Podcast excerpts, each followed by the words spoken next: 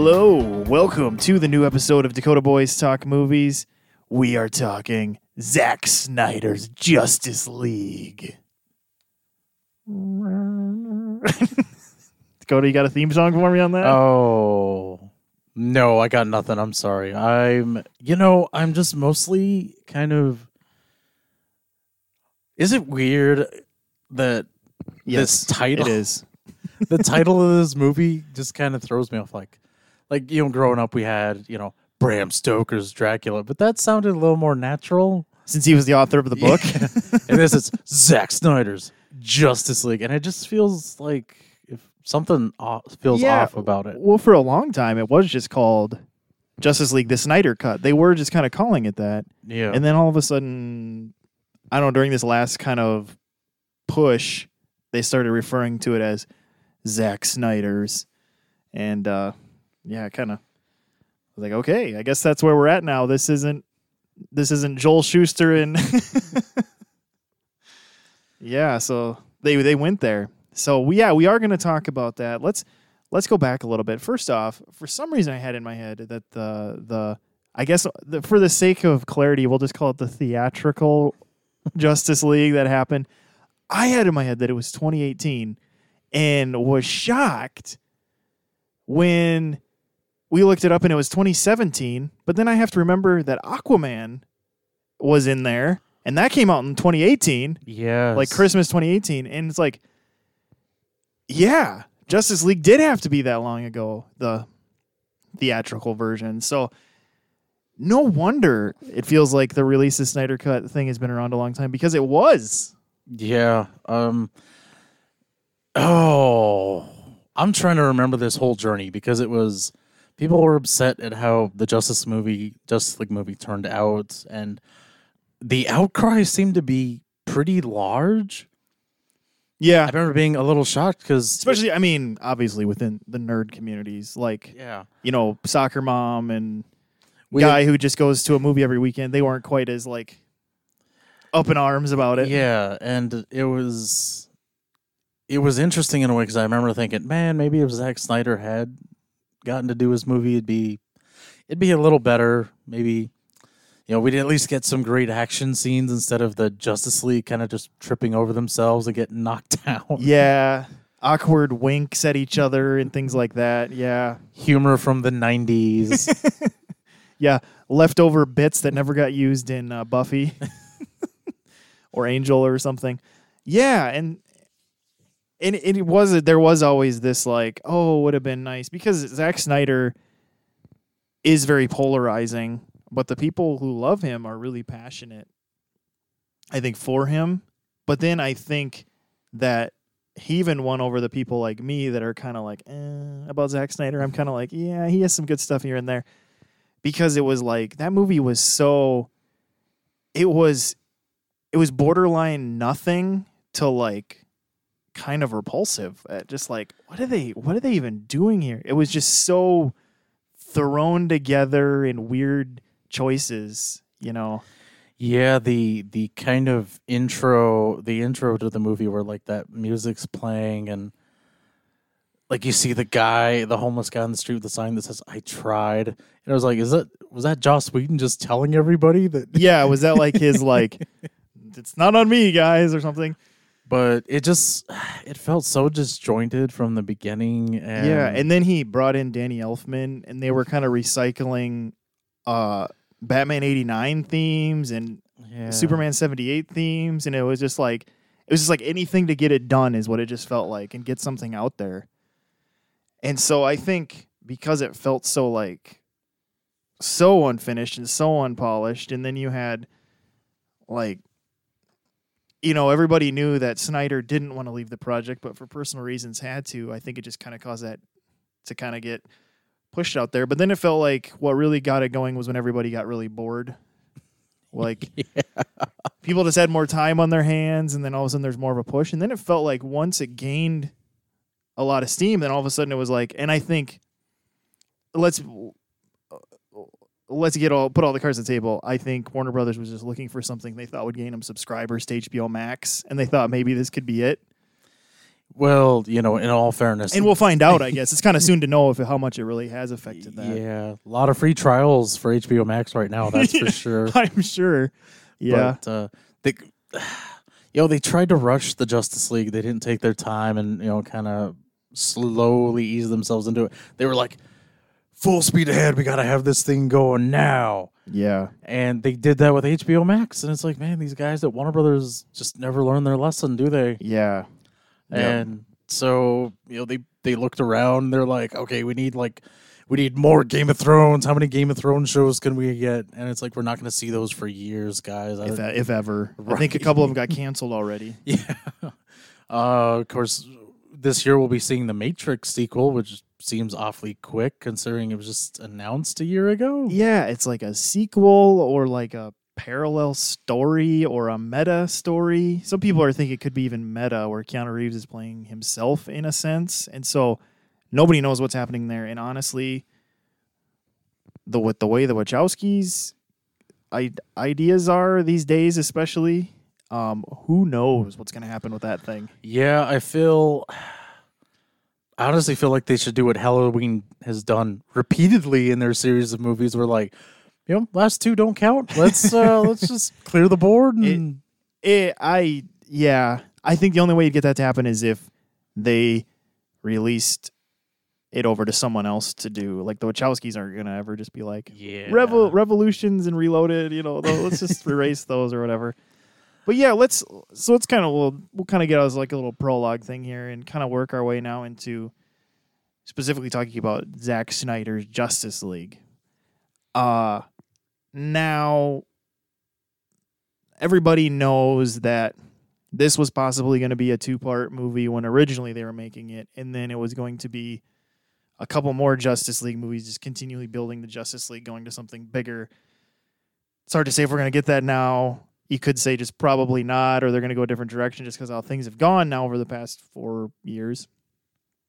Um, but this, let's specifically talk about, how did you feel about the choice, Dakota, to like break this up into like kind of parts that had kind of definitive fade outs and then fade back in, you know, and having kind of titles yeah. to each of those parts? Um, I feel like that was really a good choice because, I mean, not everyone's going to have like four hours to sit down and watch this whole thing. Yes. So it is, in a way, it's kind of, you could just stop there and then come back to it and pick it back up. I was realizing that because when we were done with it, I was like, in a way, I'd like to go back and kind of see some of it again, but it's like, oh, it's so daunting. And then as I was laying in bed, I was like, oh, I guess you could just stop at one of those kind of breaks because even though the story's still going, they kind of do make these kind of like definitive kind of like closeout points where it's almost like a commercial break, so to speak, where you could do that.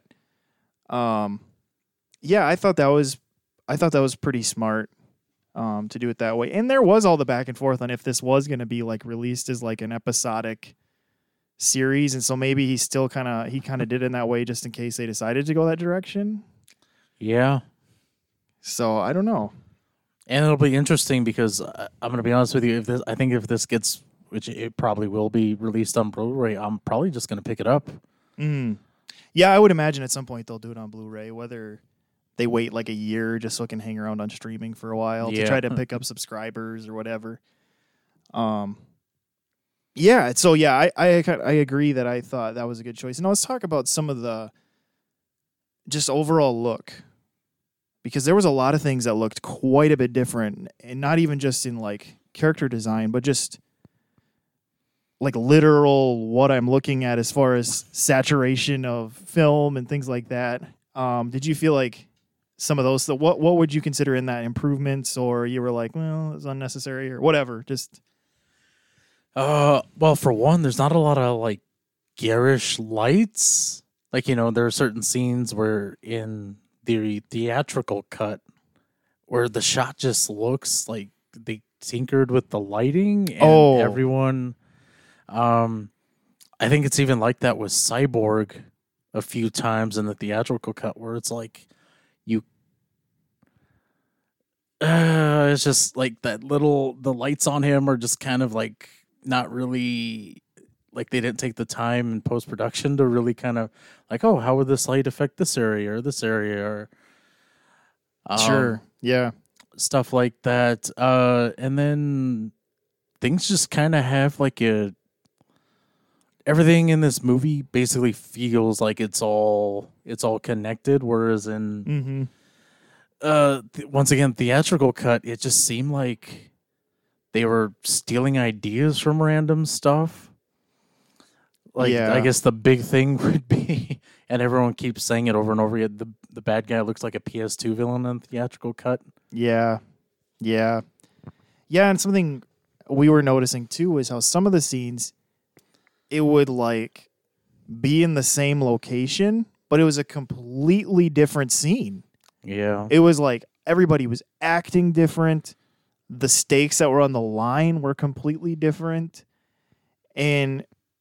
Um, in most of those, I would say it was an improvement, even though in typical Zack Snyder fashion, this is kind of what happens with a lot of his stuff where I was like, this goes back to just even like Man of Steel and stuff with his superhero stuff where it's like, okay, you were trying to prevent like a big catastrophe from happening, but you still wrecked a lot of stuff, you know, to stop a catastrophe where it was like, I guess you turned a big catastrophe into a smaller catastrophe. Like there's a point where it's like, we have to stop this four block radius explosion. But Wonder Woman still basically explodes an entire floor of a building out and vaporizes someone. Oh, it's okay. Cause it was, it was Rose Bolton from Game of Thrones. She killed, I think.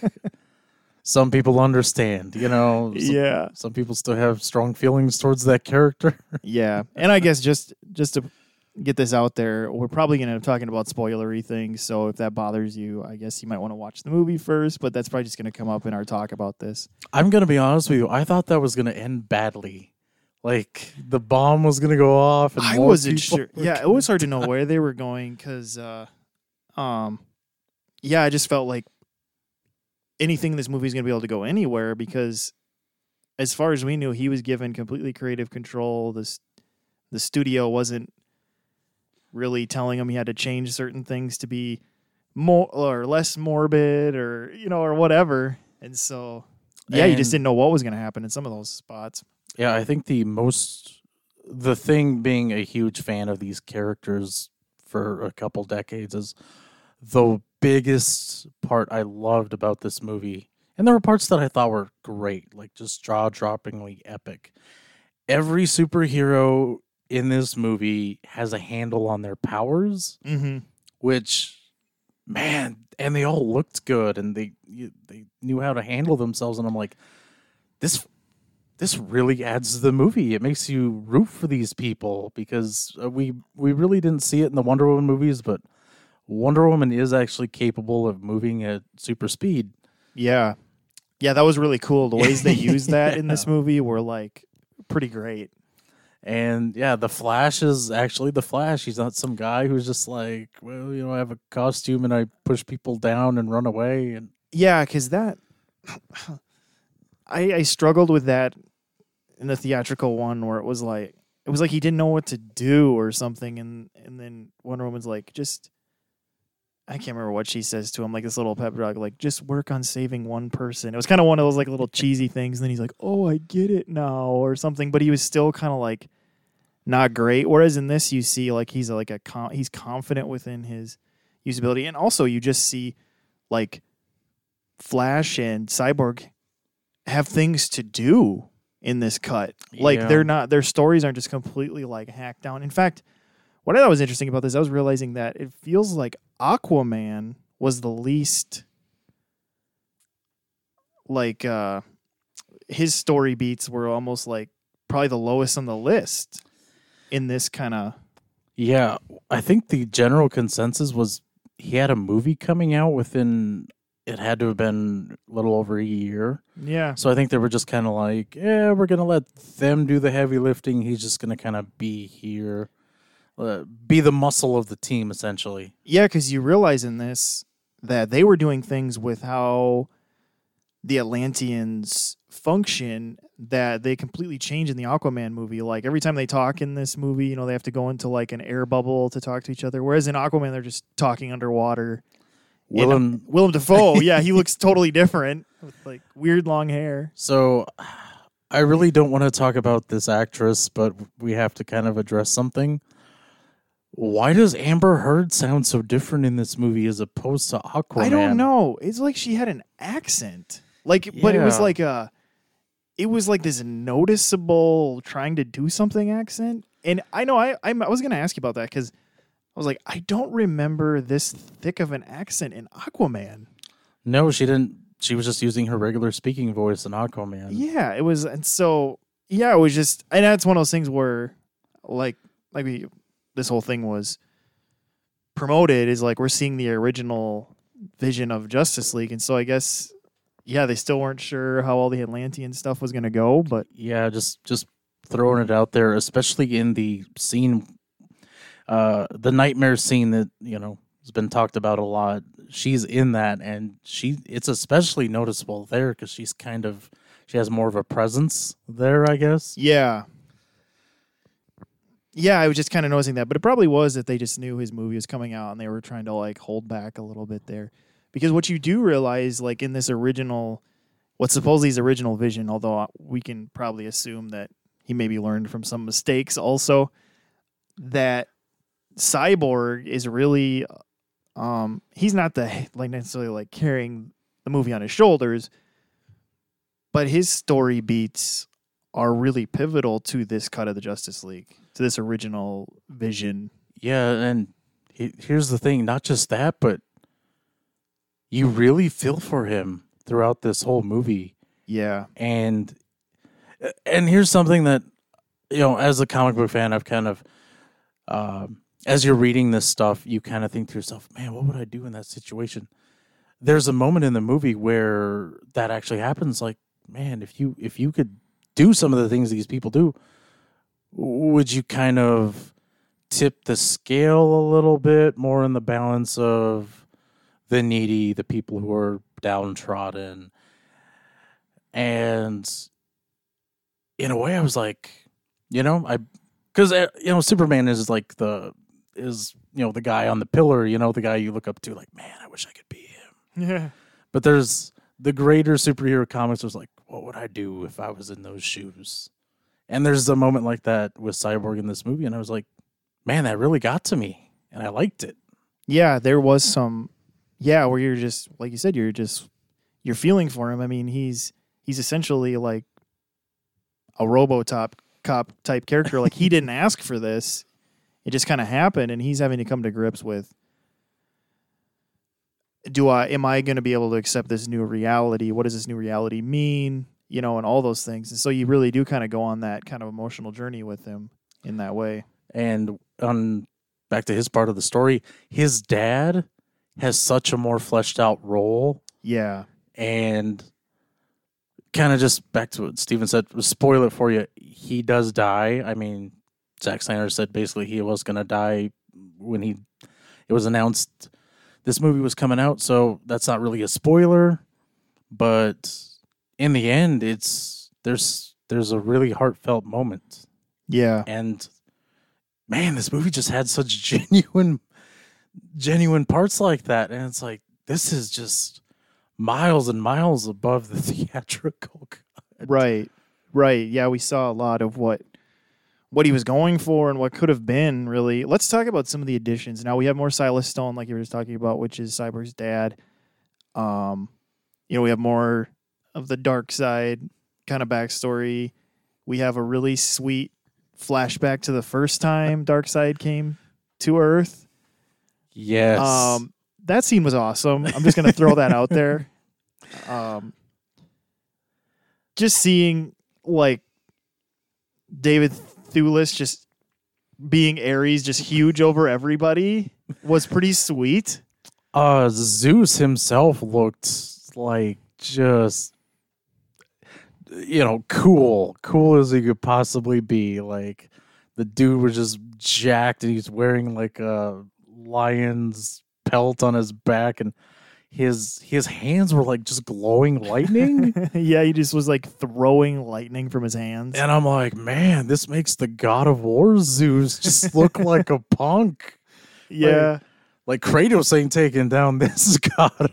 Yeah, it was. Uh, what they did was there was this whole scene where Wonder Woman is explaining the first time Darkseid tried to come and, and you know, wipe out Earth, and how um, all of the civilizations and peoples of the Earth kind of banded together to stop him, you know, and she's like, it's been done once before, is basically what she was getting at, you know, and so there's this epic scene of just like, you're seeing kind of Mongol-y type humans working with the Atlanteans before they had ascended into the sea, um, the Amazonians, you know, like we mentioned, Zeus and and Ares are there with this whole thing going on. And am I missing anybody? Who else was there? Oh, there was a there was a Green Lantern there.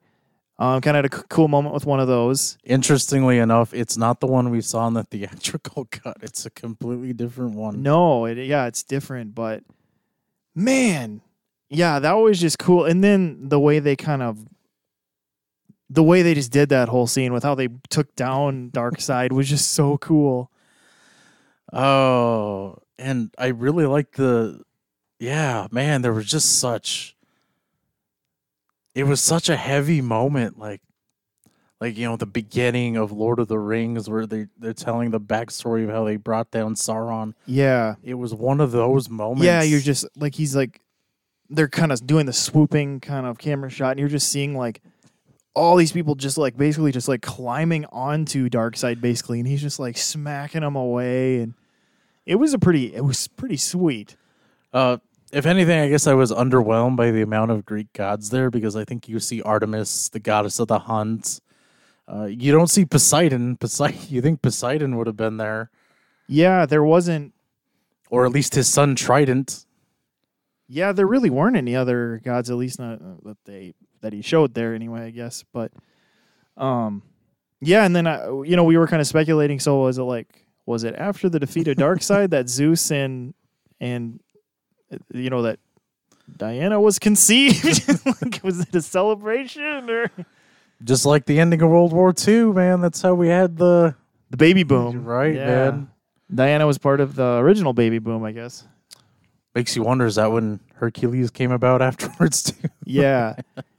Uh, in this too, I feel like we we just see different character motivations in a lot of ways. But like Steppenwolf, not only is he redesigned and has a very different voice, um, it there's just like his motivation seemed different because because of the fact of the inclusion of Darkseid, be no us knowing he's there, and Steppenwolf just seems so much more of like. They they play more into this, like, I'm trying to win back Darkseid's favor kind of element to him. Yeah, so he could go home, essentially. Yeah. Because he's on a never-ending conquest of the universe, I guess. It's kind of this thing where Darkseid is so mad at him that he's basically like, the only way I'll ever forgive you is if you destroy fifty, what do you say, fifty thousand planets yeah. for me or something. Which, would that include something like Pluto? You just show up at Pluto, like, yeah, destroy it, and like, bam, one more down. Yeah, I get maybe. But then it, uh, you know, it comes down to this. You know, it comes down to uh, Steppenwolf seeing a way where maybe he can win back the favor quicker by what he discovers on Earth. And so, you know, you're just there's a lot more to his motivation, and I think it kind of helps Stephen, Stephen, Steppenwolf, Steppenwolf make more sense. You know, just kind of who yeah. he is and things like that. And so. That was good, and then we, like we said, there's just more with, with, with all of them. I, like, what was probably like your favorite included scene or n- newly included scene in this cut?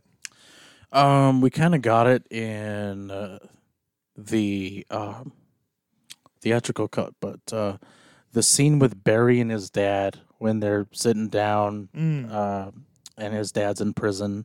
Anyone who's a fan of the T V show knows that there's. Uh, the Flash T V show knows that his father was sent to prison for, he was convicted for killing his mother, which didn't happen. Anyone knows, who's read the comics knows who was really responsible for that. Not going to spoil anything for the Flash movie, but uh, yeah. And it just seemed, it seemed a lot more dramatic because his dad is just like, don't ever come back here. He's like, you need to you need to go live your life. Yeah. Stop wasting your life trying to fix mine, basically. Yeah, and it's just because this this is a moment where you this Barry Allen is so much cooler. Oh my goodness. He's I mean miles, miles above the other Barry Allen we saw. There's... And I actually didn't mind Ezra Miller as Flash in the other movie, but you realize, whoa, I, I, I feel a lot more confident in the Flash movie now. Let's just put it that way. Yeah, this this Barry Allen's confident. He knows how to handle himself. And there's a scene where he saves somebody, and it's like, man, this guy, this guy is good. He knows, he knows, he knows what's up. Yeah. Like, that scene reminds me of another thing I want to talk to you. Now, there's a lot of moments in this where this is another kind of Zack Snyder. I don't know if it's like a so much a trope as like a signature of his, of the way he uses music in scenes. You know, you see it in Aquaman. There's the Aquaman scene when he's going back to the water and they have that big song where they change the song from the original cut. And then in that Barry Allen scene, you're talking about the, the way they use that song as he's doing this kind of, we see it in slow-mo of what he's doing. And then there's like, what, three other things, that, scenes I can't remember where it's like, he uses a very specific song in the, in a moment. Yeah, when Lois is walking to the Superman memorial. Yes, thank you. That was another one. And uh, yeah, wait, are it was, you are you referring to when the girls singing when Aquaman leaves? Yeah, uh, yes. The way, and because there was just all those moments where that's a very Zack Snyder thing. He likes to use music in that sort of way. But I just, I guess that was the other thing I just noticed in the movies that like, I didn't mind most of those, and I thought the music was a lot more. All the music was just better in this cut. The last one, I think, was just so thrown together. They got Danny Elfman to come in and just put something together. And I think uh, that's kind of what Danny Elfman just does. Yeah, maybe. But, yeah, it was just like, I don't know, all those things did really enhance. So let's talk a little bit, though, about the length here. Now, it is four hours and two minutes if you watch all the credits all the way to the end where it says made in Georgia or wherever it was made, but, you know, however it that was. How'd you feel about that length? What? Let's go back. How'd you feel about that length going into this movie? Oh, I thought it was. I thought this was gonna be like a real beast to burden. Like we're gonna slog through this to get to the end. I I was feeling the same way because I'm just like, I know there's gonna be elements in here that are gonna be interesting and things, but it's still four freaking hours. You know, like our, our parents had to do walking to school twelve miles uphill in the snow. It's yeah. got to be done, but we're going to do it. Because, I mean, I have gone, I've been to a four hour movie in theaters that had a ten minute intro or uh, intro intermission. And uh, that movie, you know, you, you noticed the length. It was Gods and Generals, which was like a prequel to Gettysburg. And so, you did kind of feel the length a little bit just because that movie was paced a little slower because of what it was about. Um, what about th- so now after watching it, the length? What do you what did you, what do you feel about it? Oh man, that four hours felt pretty breezy. Yeah, I didn't, I didn't think at any point in time we were getting bogged down. I thought the story, everything in here, kind of. There were a couple issues with this film. But it wasn't right. like, oh, needless, needless subplots or. Uh, I think I talked to you about this. The uh, scene with Martha and Lois, where it's like she just, it's was meant to be emotional, but it's just they added in all this stupid humor, mm. and so that stupid humor, which was just so distracting, is gone. Yeah, and yeah, it's just. There were so many genuine little moments in here that I did, you know, I was, I was pleasantly surprised at how, how much I enjoyed going through it. Yeah, it was, it wasn't, yeah, it, at the end of the day, it wasn't a burden. It wasn't just like a, yeah, slog or anything where it was like, when it was over, I was like, well, that didn't really feel any different than watching like Avengers Infinity War or Endgame. Which are both at least an hour shorter than this. Yeah. Um, I brought this up right before we watched the movie, but uh, uh, if anyone's ever sat through Kenneth Branagh's Hamlet, which has a couple intermissions, you feel that movie. You are just there, and you're you're just there, and you're you're enduring every line of Shakespeare, and yeah, it's waiting for Jack Lemmon to come back on screen, right? Yeah, but uh, yeah, this that movie is not this movie, thankfully. No, and and like we said, you know, there were there were a couple points in this movie where I was like, well, that was kind of silly, or mm, was that better? You know, you know, like, and not necessarily better in terms of like production and things, but in terms of like, um, the decision made by the superhero, where I was like, is that decision that much really better? You know, and things like that. And so it's like, yeah, this movie wasn't perfect or anything, and uh, and even like, you know, there were a couple shots where you felt the C G I maybe a little bit or whatever, but it was like, on the whole, it was like, well, I'm finding myself being a little forgiving of even those things, because on the whole, um, yeah, it was, uh, you got to see the whole story that he wanted to tell. And what's interesting is because he, because I think it was like, he was given this opportunity to give his full vision. He didn't even hold back at the end. You know, he allowed it to like, like, oh, this is where he was planning on going next, which I hate to say we're not going to see it because nobody thought we were going to see this, but it's like, I think the chance of us seeing that right now anyway is slim, you know. I think if A T and T gets enough money. Yeah. Well, and yeah, if they, I think if they get enough, yeah, if they get enough hype and money from this movie. Yeah, and uh, something to throw out there. Uh, I thought Joss Whedon was responsible for the Deathstroke and Lex Luthor scene yeah. that we got, but apparently Zack Snyder shot a version of that. It's completely different. It's like the same location, but it's like what we talked about with a couple other scenes in the movie. It's same location, but completely different dialogue and motivations. Yeah, and then we see that Deathstroke later, and he's sporting like the mohawk, and I'm like... It reignited those like feelings of like, man, he'd make a great Deathstroke in a movie if he was given a shot. Yeah. It's like, just just let him and, you know, Ben Affleck have that, you know, the, the movie they were where it's like Deathstroke just going after him with basically guns blazing. Yeah, and you got to think that Joe, who, what's his, how do you say his last name? Manganiello? I always, I always destroy it. Magn... May... Manganiello, Manganiello, whatever. We this dude's been around since the first Spider-Man movie, and we still can't yeah. get his name right. He, I would imagine, would be more than willing to play Deathstroke again. Yeah, I mean, because I mean that had, I mean, he has to feel a little bit gratified, even that this cut came out, and to see like, even though he still didn't have a whole lot, but it was like, oh, they got to see a little bit more of where we were going with that character and stuff. Um, but yeah, I, I think what you can, what, what I was definitively noticing is that it feels like a lot of the stuff that's put into the epilogue of this movie is probably some of the stuff that maybe Zack Snyder shot, you know, at least a few of those things had to be maybe the stuff that they came back and shot for this movie.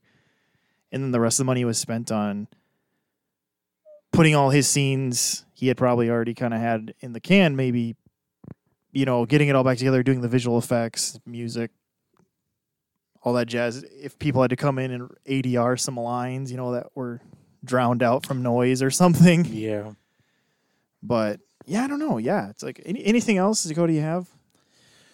Um, yeah. I mean, this movie, well, although way better than the movie we that was released in the theaters in two thousand seventeen.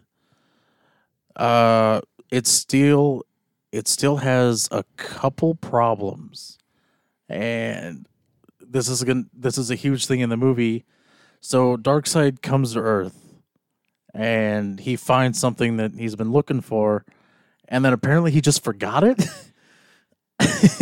He forgot which planet he put it on, and it's like, would he really forget that? It just, it was, it that was a point, that was a, a plot point that pulled you right out of the movie where you're like, why would he forget that? It just felt very odd.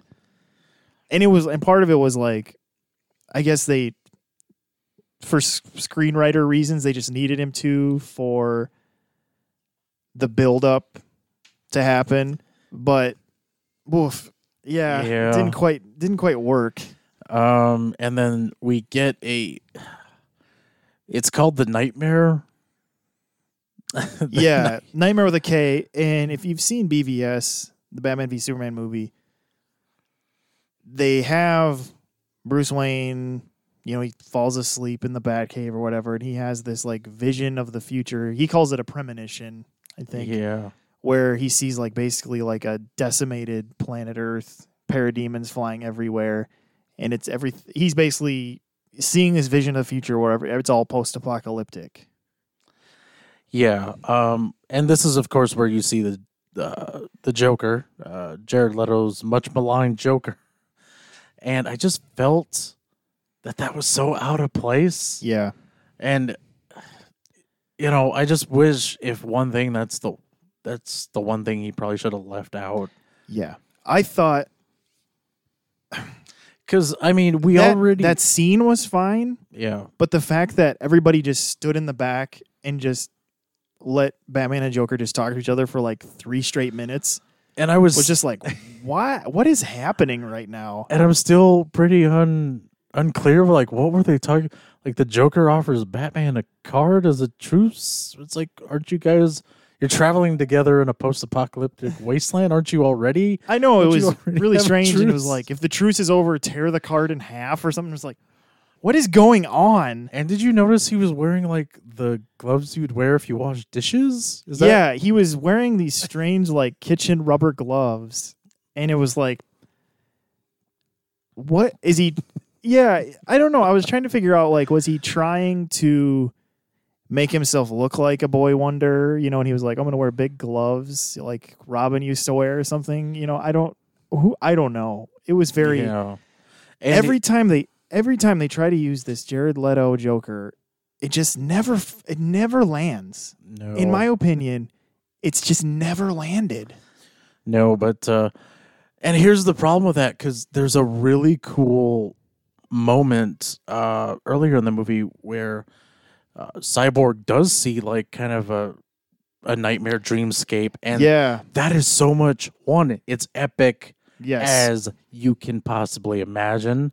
Uh, for me, it was like a feast of the eyes, just because there was all this cool stuff going on, and it's like we already had like the future. Oh, this, and then the the robot, the A I from the Kryptonian ship is also knows something's up because. She's warning him not to proceed with what they're about to do. Yeah.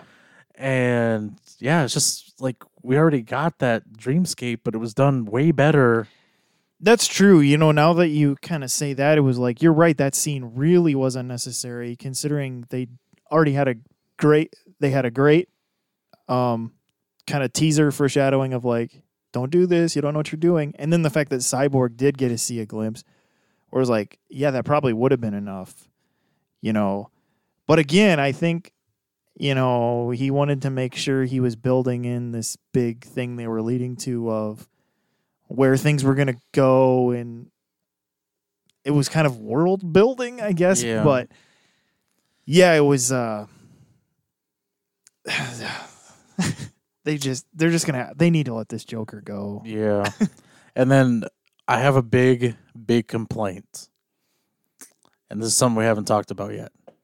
At no point in this movie does Cyborg say "booyah." I was waiting for it; it never came, and I was just like, "Really?" But we did get the "you should probably move." What's put back in, and you know, little little kind of side note to that. I was shocked the the com- the exchange Cyborg and Batman have for didn't think you were real. Oh yeah, and then he responds with "I'm real when I'm use when it's useful." Yeah, I'm real when it's useful or something. Because I'm gonna, I, I just because that sounds like something Joss Whedon would have written, honestly. yeah, yeah. Well, and it yeah, it felt like a little more like I don't know. Yeah, this Batman didn't feel like he would say that. This, this Batman in this moment in time. But, you know, that was what I found more interesting in this version was that Batman... Batman is kind of the idealist, which was different. You know, he's not usually... I mean, he's the one who's like... And I guess you needed to because Superman's gone. You know, and Superman is typically the idealist, but, well, not so much this version of Superman. But, you know, Batman just kind of being the one who's like, we need to do this. We have to bring this together. We have to work this out. And it's just like, you know, a lot of times Batman's the one who's like, you guys go do your thing. And then he like jumps away and then he comes back and says, yeah, well, you guys were all doing that. I figured this out. You know, it's kind of like, that's kind of how he usually rolls. So I'm just going to throw this out. High point of the movie, definitely Alfred's comments throughout the whole movie. It was fun to see a little more Jeremy Irons in this. And I just love the fact that he's just like the mechanic in the shop. Like Bruce just brings back everything broken and Alfred's just constantly fixing it and then constantly just snarking it up. Yeah. Um, was there anything besides what you already kind of said that killed the move, the vibe of the movie, maybe for you? Hmm. Uh, there wasn't anything that really like killed it. You know, like like we talked about, that Joker thing was kind of unnecessary. Uh, I don't. You know, I think probably the biggest issue that this D C stuff needs to work out is their their villains are either annoying or just like don't work. You know, like this Lex Luthor is kind of like, I don't know. And that's why it's like, you know, this de- that Deathstroke, even though like maybe he can on and off be an ally of sorts at times, like they should really consider still using him. You know, I don't know, but I don't know. You know, because what is D C planning to do now? They're kind of just going to have like a bunch of movies that are going to be sometimes connected, but sometimes just kind of be their own thing, which is probably smart. Um, everyone keeps kind of saying that that Flash movie is going to introduce the, the whole, you know, idea of a multiverse. You know, you're going to see, sure, not only Ben Affleck is going to be in it, but we're also going to be getting the Michael Keaton Batman, allegedly. Sure. Uh, and, you know, Robert Pattinson, then you could obviously say, oh, Robert Pattinson's Batman just takes place in another, yeah. is in another universe. Yeah, um, he could be the... Yeah, whatever. An Earth One Batman and one's the uh, different. Which, interestingly, I have a question for you. Have you seen uh, some of the footage from that Batman set? I mean, I mean, I've just seen like a few. You know, the the classic shot that kind of got around first with him standing by the car. Oh, I and mean, then that teaser trailer. There's uh, one of the pictures from the set was part of the movie takes place during Halloween, and there's somebody cosplaying as Superman walking around. Oh, I didn't see that. That's interesting. Right. And uh, it's funny because uh, the Flash T V show, the old one, not the not the one that's on the C W, did that same thing because they're at a costume party and someone's someone's wearing the old Christopher Reeve costume. Oh. So I, I don't know. I just thought I'd throw that out there. Yeah. But, uh, I thought of one thing that I struggled with this movie a little bit was it's kind of a comic book when they do these kind of like grouping up hype movies, like Avengers kind of had this issue too with Thanos where it was like, why didn't Dark, why doesn't Darkseid just come? Like, why do they have to have like, I mean, there's a point when he could have just been there. Yeah. You know, and, and, and it was, and, uh, and Marvel, this is the same, this is a critique of Marvel too, where it's like, Thanos, just come. Why does he have to be sitting in this chair for so long? You know, I don't, I don't know. I mean, I'm guessing it's just the hype, you know, but it's just like, you know, Darkseid could have just come a lot sooner. I mean, I suppose if he, they had just wanted to do the, uh, that when they rebooted the D C continuity, they, they relaunched those new fifty-two comics. Yeah. And I forget what the storyline was called, but uh, Darkseid just shows up. And he's just full-on frontal assault on the Earth. And all these heroes scramble to just get together, and they don't know each other. They don't even like each other. See, and I think that's what they should have done with this, because um, you're already just kind of having everything happen as it is, where it's like they should have just had Darkseid show up, and it's just like, we got to get some people, because otherwise, by Darkseid holding off, he's just giving them more time to build a better team. You know, he's giving them time to possibly find some more people to bring into the bring into the bring into the mix. And that's, uh, I think, part of that was he had plans. Zack Snyder did have plans. Um, it's referenced in, you know, he's. Uh, They're going to use Wayne Manor's The Hall of Justice. And yeah, that was cool. Yeah. I liked that. I liked that scene. And he says, oh, just enough room for six chairs, more if we need them.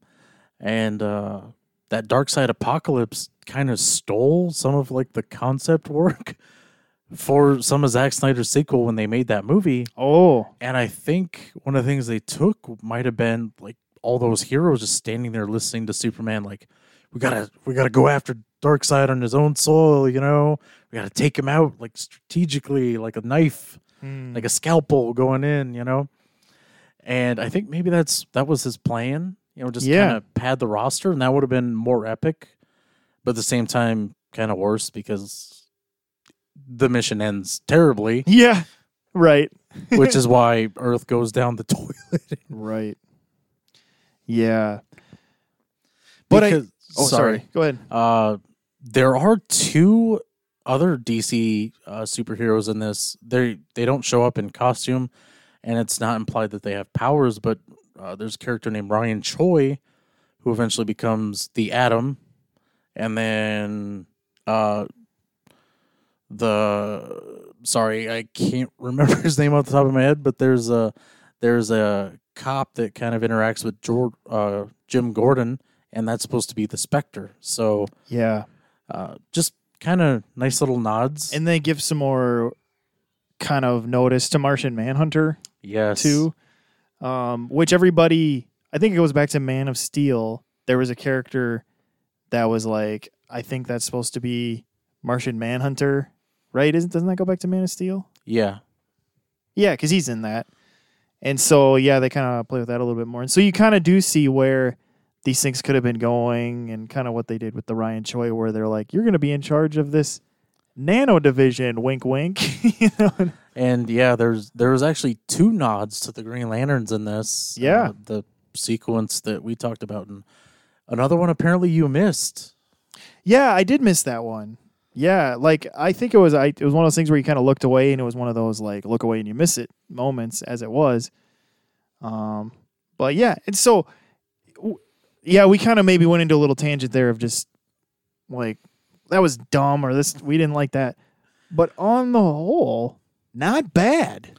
I really liked this movie, and it um, was enjoyable. It was weirdly, I was expecting this to be like still a little bit of a choppy train wreck. And uh, you may not remember this, but we had kind of wanted to talk about, I don't think we reviewed the the original Justice League. We didn't. No, and that's funny. I think I had said something along the lines like, if we do this, I'm going to need a lot of caffeine and a lot of whiskey. One, to just to just cope with what what was on screen. Yeah. But, and what's funny is I rewatched Batman v Superman, the Ultimate Edition, which honestly wasn't that much different. That movie is still kind of, uh, oof. You do need some something a little stronger yeah. to get through that, just because it was just like, what are you doing? Yeah. There there were so many better choices made in this movie that I think what we're seeing, and here's one of the biggest positive things, this thing, that we sit here and we we say, this was so much better than what they released. And I hope that like these studios are learning that maybe they should back up and allow these directors who have these ideas to maybe just, maybe to trust them a little bit. If you're going to hire them, trust them a little bit. Marvel learned that the hard way, and then they finally did start trusting their filmmakers more. Guess what? The movies got even though the movies before Age of Ultron, there's some good ones. Think about how much better they got after Age of Ultron. You know, I hate to be that guy, but I, I think I should just say, uh, you know, kind of be careful what you wish for, because J J Abrams is, is making well, a Superman but, movie. But I'm not saying, like, you just hand over the keys to the kingdom. Yeah. What I'm saying is there might be a few times where when the director says, can you just trust me on this one? Where these studio heads maybe a few more times than they are right now need to go, okay, and at least allow it to get to the screening stage. Yeah. Because I think they're just kind of like, it's like, why are you hiring these? Like in terms of J J Abrams, like if you're having all these concerns, why'd you hire him? Yeah. Because part of me is thinking, like, I don't know if I want a J J Abrams Superman movie, honestly. And I kind of like J J Abrams. Yeah, but... You know, uh, and so...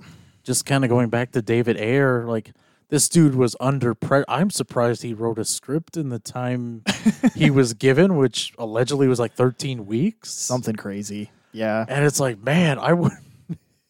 That's like, uh, it's like asking to trust like a dentist to work on your mouth who's only had like thirteen weeks to schooling. Like, yeah.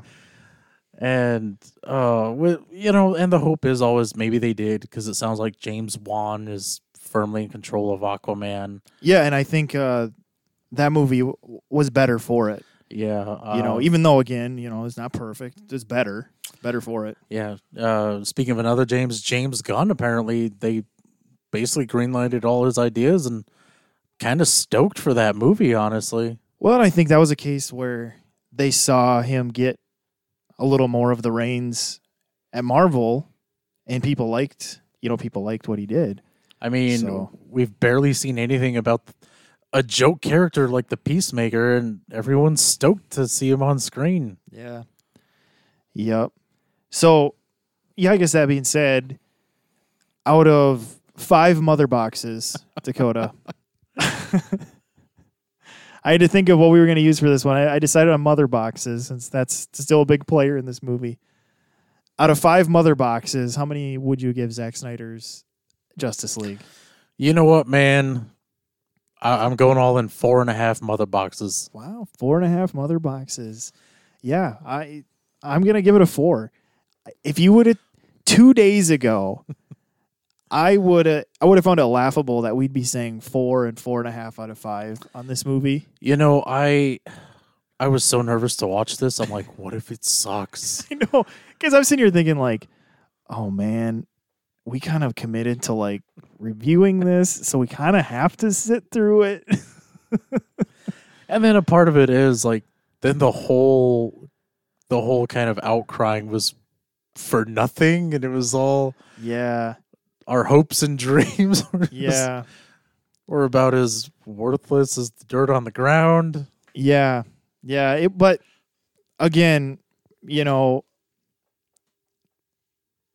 it, it was fun. I mean, it wasn't, it still was a little D C grim, but it was still of a really good movie. And honestly, didn't feel like it was any grimmer than most D C comics you read nowadays that involves Batman and, you know, some of these characters. And so I'd say it's on par with what you'd expect from the comics, you know, as far as like, oh, why is it so dour or something, you know? I mean, it didn't leave us in kind of the rut that the Joker left us. So yeah.